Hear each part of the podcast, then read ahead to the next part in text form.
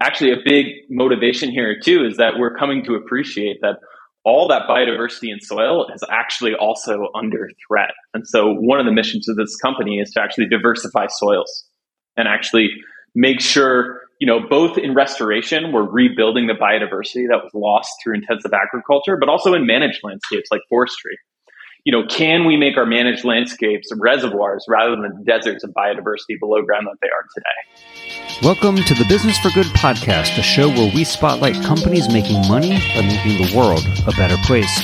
I'm your host, Paul Shapiro, and if you share a passion for using commerce to solve many of the world's most pressing problems, then this is the show for you.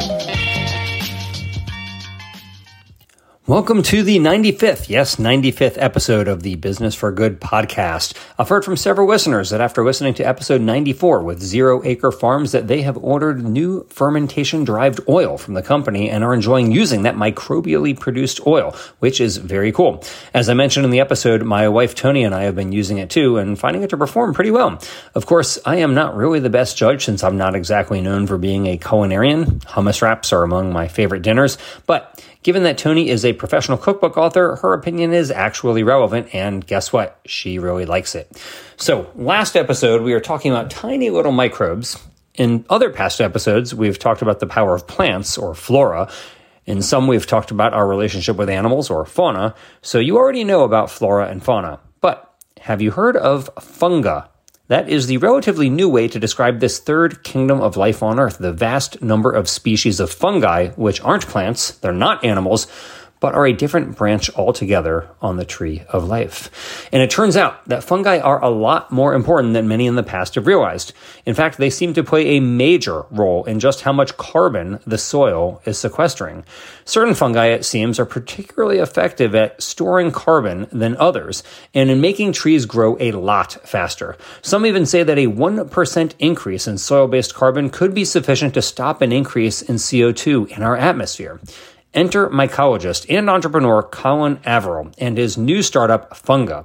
Having just raised a million dollars of seed venture capital, or maybe spore venture capital, he is seeking to start reforesting depleted land and converting it into biodiverse carbon sinks much faster than would otherwise occur on their own.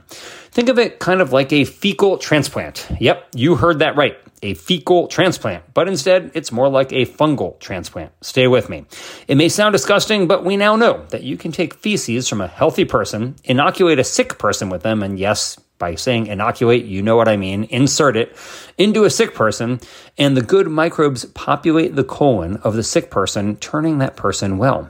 Similarly, you can take the rich biodiverse soil from a healthy old growth forest and inoculate agriculturally depleted land with it, and biodiverse life returns, causing trees to grow up to three times faster than they normally would. So, how do you make a business out of reforesting ex agricultural land? Let Colin give you the scoop of soil on how he and Funga are going to monetize this type of carbon capture. Colin, welcome to the Business for Good podcast. Hi, Paul. How you doing? Thanks for having me here. I am doing just great. I am a fungi fanatic like you. I also like to perceive myself as a fun guy, um, and I presume that you do too. always, always, man. Yeah, there's too many uh, fungi-related puns that I will try to spare us during this interview uh, from from too many of them. But uh, I'm really psyched to be talking to somebody who's devoting your life to fungi. And so, you know, most of the time, uh, people don't really think much about the fungal world, but you do. And let me just ask you first, Colin, why? Like, how'd you get even into thinking about fungi in the first place? Yeah, totally. So my interest in fungi goes back a long time. Uh, I was an undergrad um, who got really interested in climate change in the 2000s. Um, and as I started that journey, I learned some of the biggest uncertainties in climate science were actually what's happening in soils and how those affect how the earth works. And a big part of that was, you know, no one really had any conceptualization of the, all the life and biodiversity in soils. None of that actually made it into the carbon cycle science models. And so I, you know, I began learning about fungi and particularly mycorrhizal fungi, fungi that form a symbiosis or a partnership with the roots of most plants on Earth. And I thought, this is obviously massively important. Why is this not being included?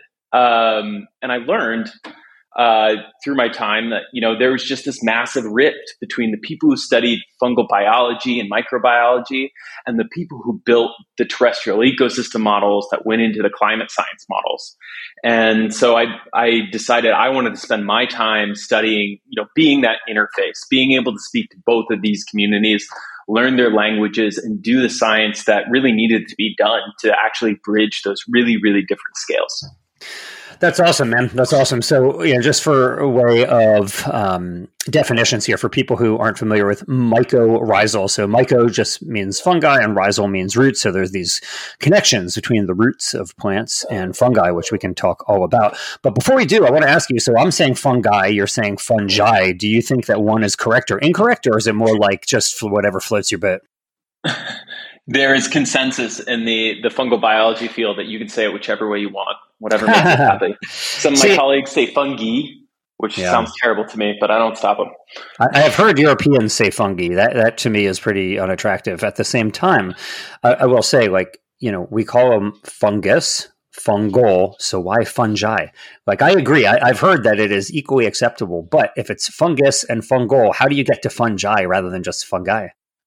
I, Paul, I actually could not tell you. okay. All right. Well, I'm gonna make, I'm, I'm, gonna go on a crusade. I think just to uh, t- tilt the power, uh, tilt the balance of power here to fungi, um, because also fungi doesn't lend itself to as many jokes as fungi. Um, but so so you got into you got into this and let's just talk about this briefly before we talk about your company here because you've really devoted your academic research to studying the role that fungi play in the forest. And so a lot of the times people are just thinking like, yo, let's plant a bunch of trees. Um, but you're saying planting trees isn't enough. Why? Yeah. So when we think about a forest, we think about what we can see, what's above ground. And that absolutely makes sense. You know, above ground's where photosynthesis happens. That's how, you know, carbon and energy enters terrestrial ecosystems. But um, it's what you see above ground is really only half of what's there. You know, in many ecosystems, there actually can be as much or more biomass below ground in root structures than above ground in stems and leaves. And as you start to learn about root architecture, just the patterns of where the roots are, you see they're massively intertwined and overlapping. So different root networks of different trees are just all with, you know, built up within each other. Um, so it becomes really clear that there's this enormous potential for really important ecology to be going on below ground. But when you look closely at these roots, and I mean very closely, like you need a microscope closely, you realize they're not really just roots at all. They're also fungi, right? Like, so all trees on Earth, nearly all trees on Earth, form this symbiosis uh, with mycorrhizal fungi. And this symbiosis is essential to basically how all trees access these critically limiting soil resources like water and nutrients. Uh, and so they allocate a ton of resources down there. Um, there's estimates that the amount of sort of just you know sugars and energy a tree allocates to these mycorrhizal fungal networks can rival or exceed the amount of you know resources and energy they put into the foliage or the leaves of the tree. That's how important these organisms are, and yet you just really don't see them. So when we think about um, restoration, for example, we're going to go plant some trees in a place that's having a really challenging time recovering on its own you know, we don't think to plant the below ground microbiology, but really we know in ex agricultural landscapes where more, most restoration happens, the fungal communities that are living there look nothing like the ones in these intact forests. And so a big part of our research right now is trying to understand can we actually, when we restore forests, what if we restored the below ground microbiology and the fungal biology? Could we uh, enable restoration of difficult to restore places? Could we accelerate restoration and by doing so accelerate carbon capture and climate impact? So basically, your claim, Colin, is that uh, if you restore that fungal microbiology in the soil, or what you refer to as the forest microbiome, that you can get trees to grow a lot faster and therefore capture a lot more carbon more quickly. Is that right? Is that an accurate uh, summation of your view? Yeah, exactly. That's that's exactly it. So so let's talk about the microbiome. Was normally, you know, to the extent that people have even heard of a microbiome, they think about it within themselves, right? Like in your intestines, you have this microbiome, and we know that uh, basically, the more biodiverse your microbiome is, generally speaking, uh, the better off you are. In fact, uh, you know, some studies uh, even show that your microbiome can control how happy you are. Um, you know, we think that things, you know, like money or status or whatever is going to bring us happiness. And turns out actually our, our microbiota may, uh, may be playing an even bigger role as to how happy we are. Um, but it's not just in our intestines that there is a microbiome. You're saying that in the soil there is also a microbiome, and that planting trees in soil that is pretty lacking in biodiversity is just not going to cut it, right? Exactly. Yeah. I mean, the, the work on the human microbiome done by, you know, medical microbiologists is truly inspiring. It's just, there's so many things your gut microbiome does for you. And that is only more true outside in the forest. So we know soils are the most microbially biodiverse habitats on the planet. A handful of soil easily contains over a thousand coexisting fungal and bacterial organisms. Um, so these are incredibly complex systems, uh, and it's likely that you know plants actually depend even more on their microbial communities than people do. Okay, so if plants are depending on it more, so then that that really begs the question, then, Colin. So how do they lose the the microbiome in the first place? Like, how does soil go from being rich in biodiversity to being poor in it? Yeah, so I think it's it's useful to draw an analogy again back to the human microbiome. So one thing that can really wreck your human your gut microbiome is if you get hit with a really hard dose of antibiotics, and maybe you really need that to treat a disease. I'm not saying don't take antibiotics, uh, but that can wreak havoc on all the beneficial microbes in your body. And actually, that people also hit you with antibiotics to if they want to reintroduce beneficial microbes into your body we do things to the land that are essentially equivalent to hitting it with a gnarly dose of antibiotics. So, a lot of forests in the world are cut down uh, for the purposes of agriculture. So, we might cut down a forest, burn it, practice intensive agriculture for years and years with chemical inputs. Things like nitrogen fertilizers that we know annihilate these symbionts.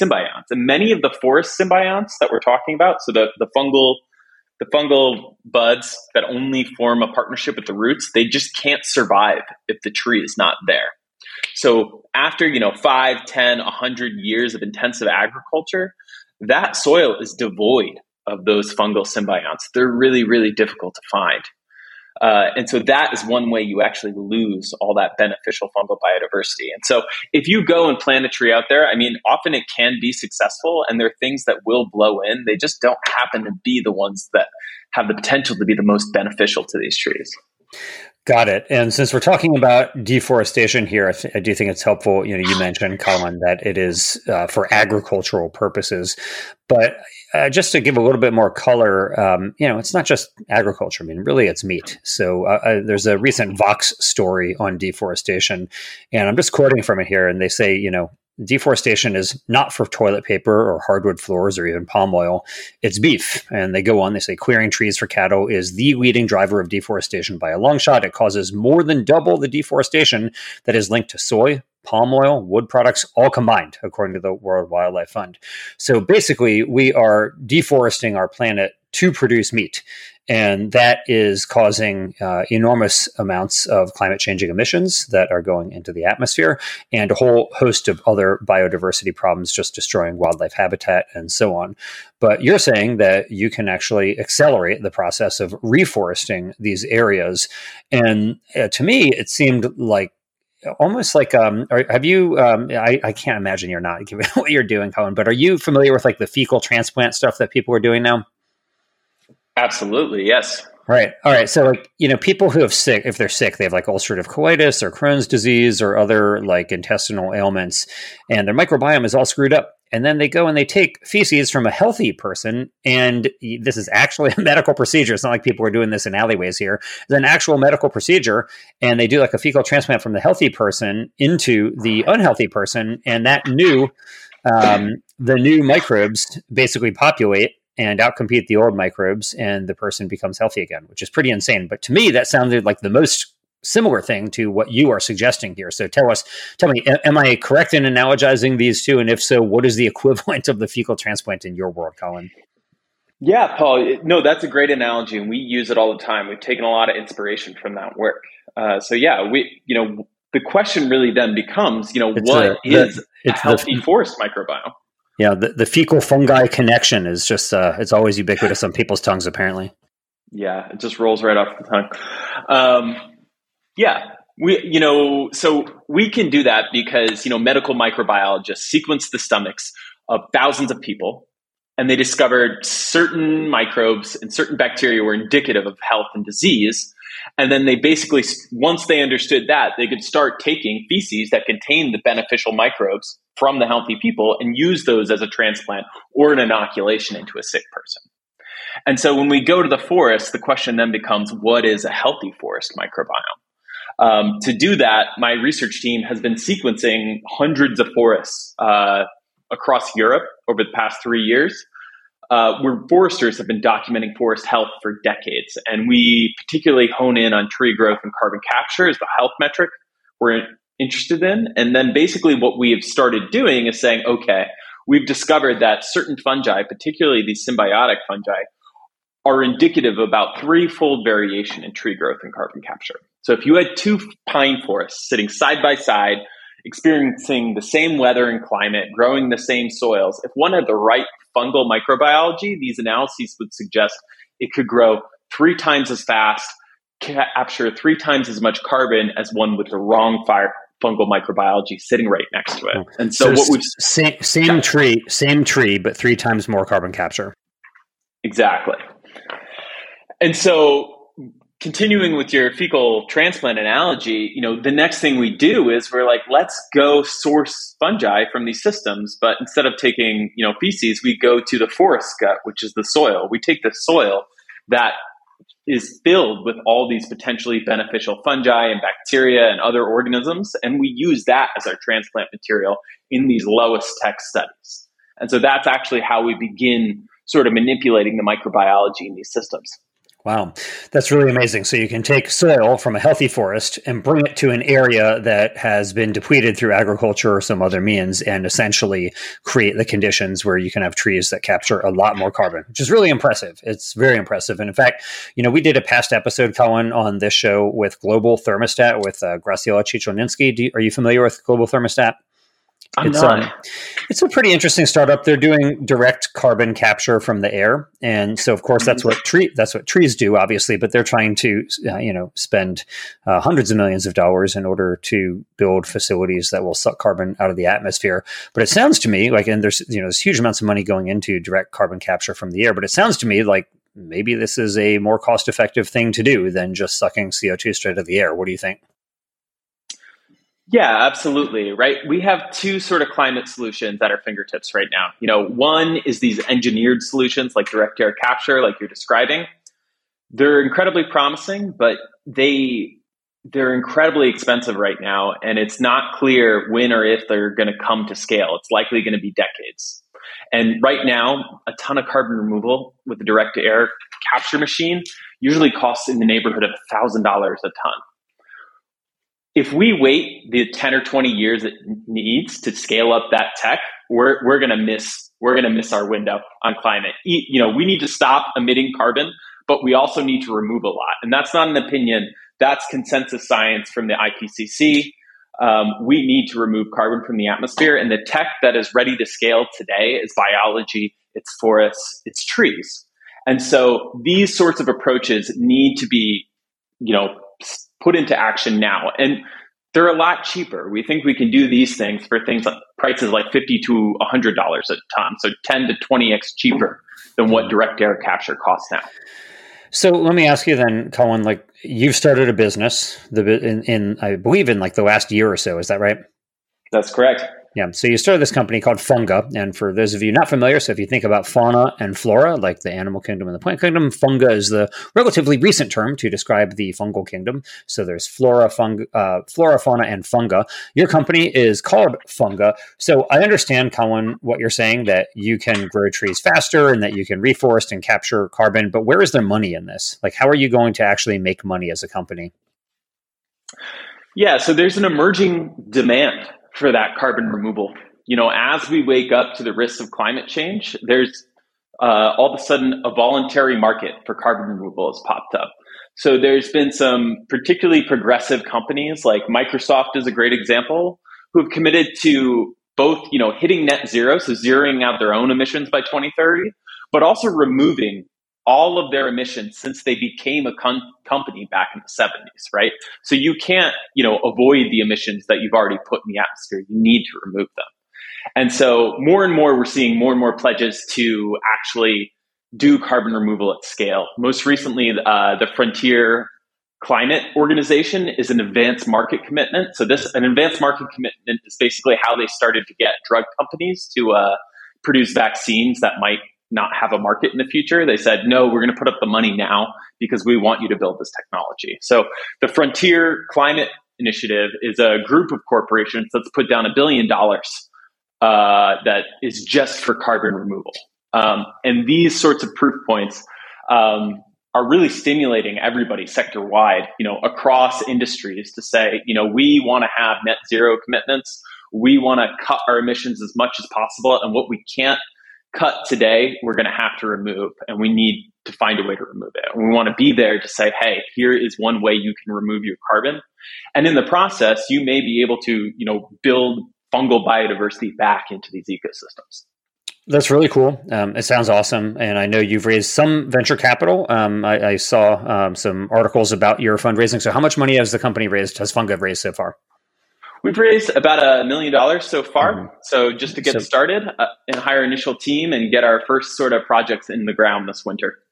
Great. So, what is the actual business? So, I mean, you're you're making a case, Colin, that I you know very much sympathize with. Basically, taking healthy soil, transplanting it into a place where you need where that soil was needed, and then growing trees that can capture carbon a lot faster than otherwise. But what's the proprietary nature of this? Like you're calling it tech. So, what is the tech? Like, why you know, why would somebody invest in your company when presumably anybody could go dig up soil from another from a healthy forest and put it into depleted land? Yeah, so let's go back to the fecal transplant analogy. Let's say you had colitis or, or one of the diseases you uh, suggested. Would you would you take anybody's poop? Um, I don't. You know, I've actually wondered about this, like whether I would do this under any circumstances. Um, I, I, realize like scientifically it makes sense, but no, I see what you're saying. You want you want an expert, right? And so, how are you? You want the right then, poop. Yeah. yeah, yeah. So, how are you determining that? Like, why why why is funga the one to know what the right soil is? Yeah, so so part of this is because we're building really large data sets. You know, to to to do this well, you need to know what a healthy forest microbiome looks like, and to do that well, you need to have thousands of paired observations of forest health and forest soil microbiome, particularly the fungal microbiome. Right now, those data sets don't really exist. My lab has built the biggest paired data set ever, and it's only a few hundred observations. And so what the company is doing is trying to accelerate that process massively.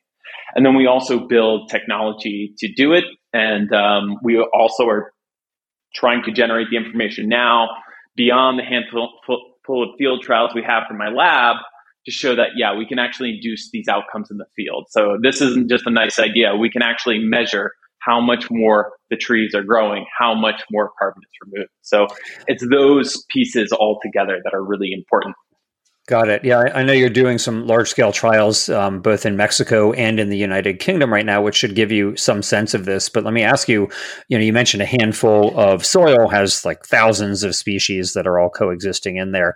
How hard is it to tease out which ones matter? And is it one or is it a combination of them? Like, how do you actually figure out which ones are the right ones that are going to help the tree grow faster and capture more carbon? Yeah, one of the interesting things about the work we do is what we've we found it's actually usually never just one. It's usually um, some combination of many of them. And so we've developed a lot of different approaches to abstract, you know, this incredible diversity into numbers that reflect different features of that diversity. How these different fungi engage in different nutrient foraging strategies, for example, can be really indicative of the growth outcomes. And so doing that requires knowing a lot about the, gen- the genomes of these fungi, about how to take those genomes and, and phylogenetically extrapolate across the tree of life and knowing a lot about the ecology of fungi. So all of that goes into sort of the algorithms we use to figure out, you know, what is a healthy forest fungal microbiome. Hmm. Um, That's cool. Have you have you considered or would you consider also doing any bioengineering to maybe ramp up the ability to sequester carbon? I, I know there's a, a, startup called Living Carbon that's actually uh, bioengineering trees that apparently can grow dramatically faster than they would otherwise grow. And in the past, we actually had on a, a startup called Coral Vita, which was not bioengineering, but they were engaged in practices to make coral that they could graft onto dying coral reefs that would grow dramatically faster than coral grows in nature. So, is there a way to uh, that you've considered to speed things up even further, given the crisis that we're facing right now? Yeah, so I love Maddie Hall and the team at Living Carbon, and I think what they do is awesome. For us, because of the incredible biodiversity of these fungi that's present in soil, we barely scratch the surface of what's possible with the variety of life that exists on this planet. So for us, you know, we see a lot of opportunity in actually leaning into the biodiversity rather than trying to reduce and simplify it and then genetically modify it. So we'd like to try and go the other way. And so there's many different ways to go at this. Historically, yeah, we've we've picked high performing species and strains, selectively bred them, genetically modified them, but you know, there's a lot of value in actually building and, and taking advantage and using that complexity and biodiversity because we know that can actually imbue other features to the ecosystem, particularly stability. So for the same reason you might diversify your stock portfolio, you might want to diversify an ecological community. Got it. Well, speaking of diversifying your stock portfolio, so presuming there are investors who are listening and want to add some of Funga's stock in the private market to their own portfolio, what do you plan on doing? So you've raised a million dollars, you're doing these field tests, you haven't actually started reforesting yet. So what are the opportunities going forward? How much money do you think that you'll need to succeed? Like, what is this company looking like in a few years from now? Yeah, so right now uh, we've taken some money to make sure we hit our winter planting targets. So our first projects are focused in the southeastern loblolly pine footprint, which is one of America's biggest forestry markets. Um, in the next six to eight months, we will kick fundraising on again, and we'll be looking to raise about four million dollars to go from there. And the the point of that fundraising is so we can expand our footprint in these areas to build bigger data sets and to begin operating on much larger footprints of land. Talking, we're talking like thousands and thousands of acres. Um, so we can actually have the the reach we need to create meaningful climate impact.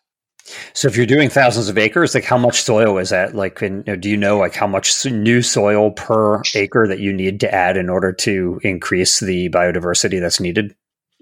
Yeah, so so that's one of the things. It, it, doesn't work if you keep digging out soil. You run out of soil eventually. Once you hit the scales you actually need to hit. So a big part of what we've been doing is actually developing new approaches that are proprietary to uh, not just dig soil out of the ground. Like that is our lowest tech fecal transplant way that allows us to get started.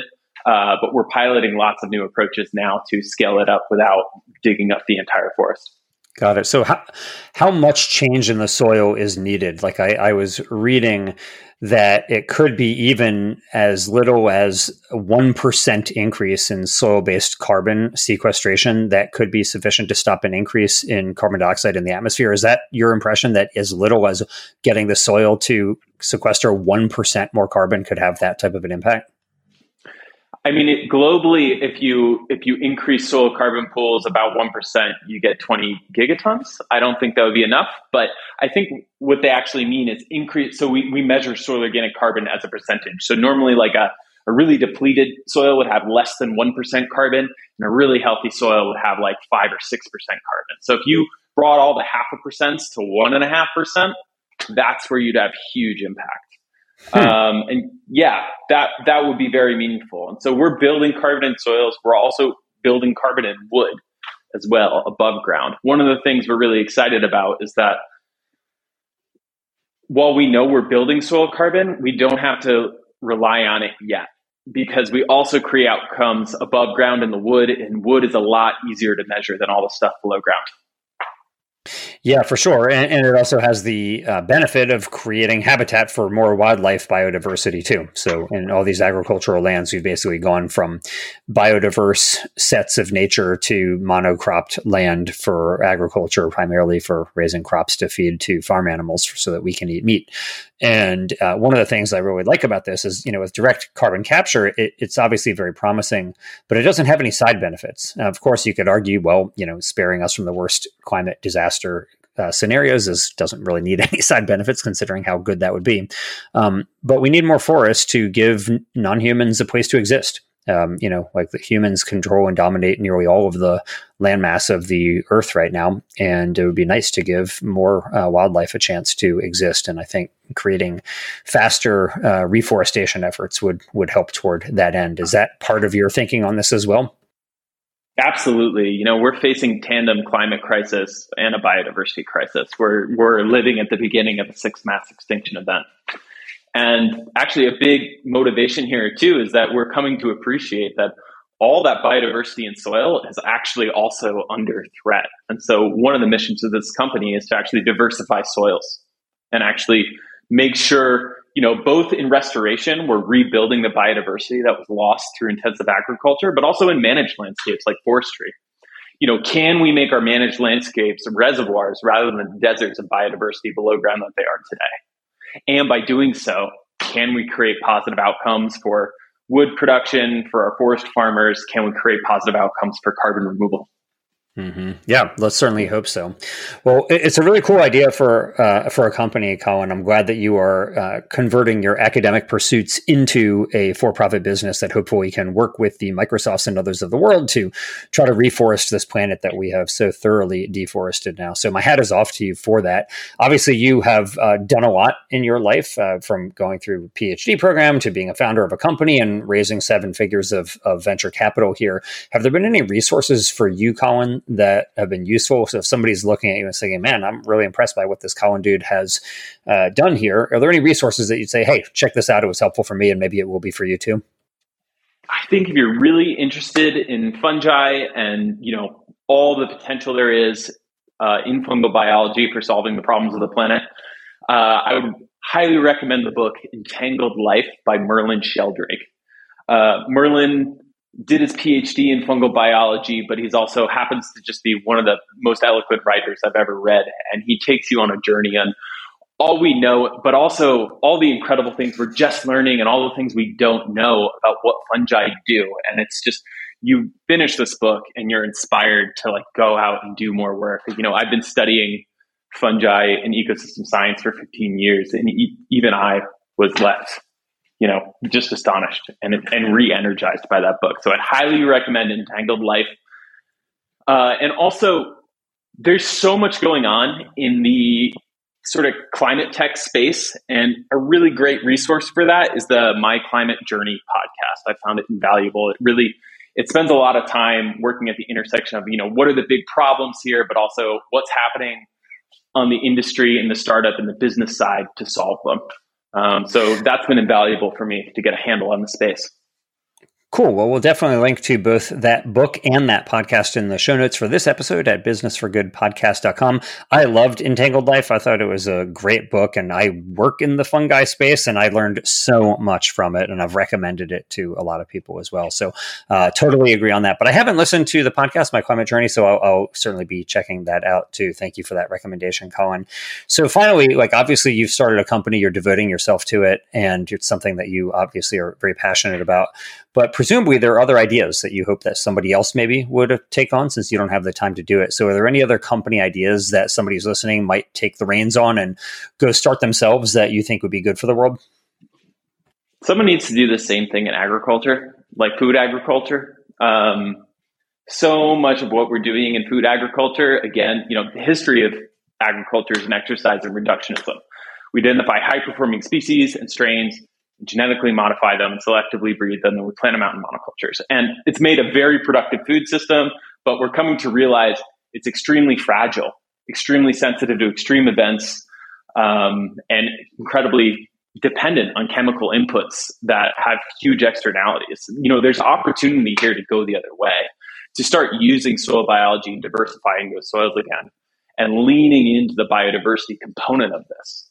Um, and so we're really focused on trees and forests because I study these symbionts and, you know, they have unique biology that we feel like we know really well. But I think there's a ton of opportunity in food agriculture.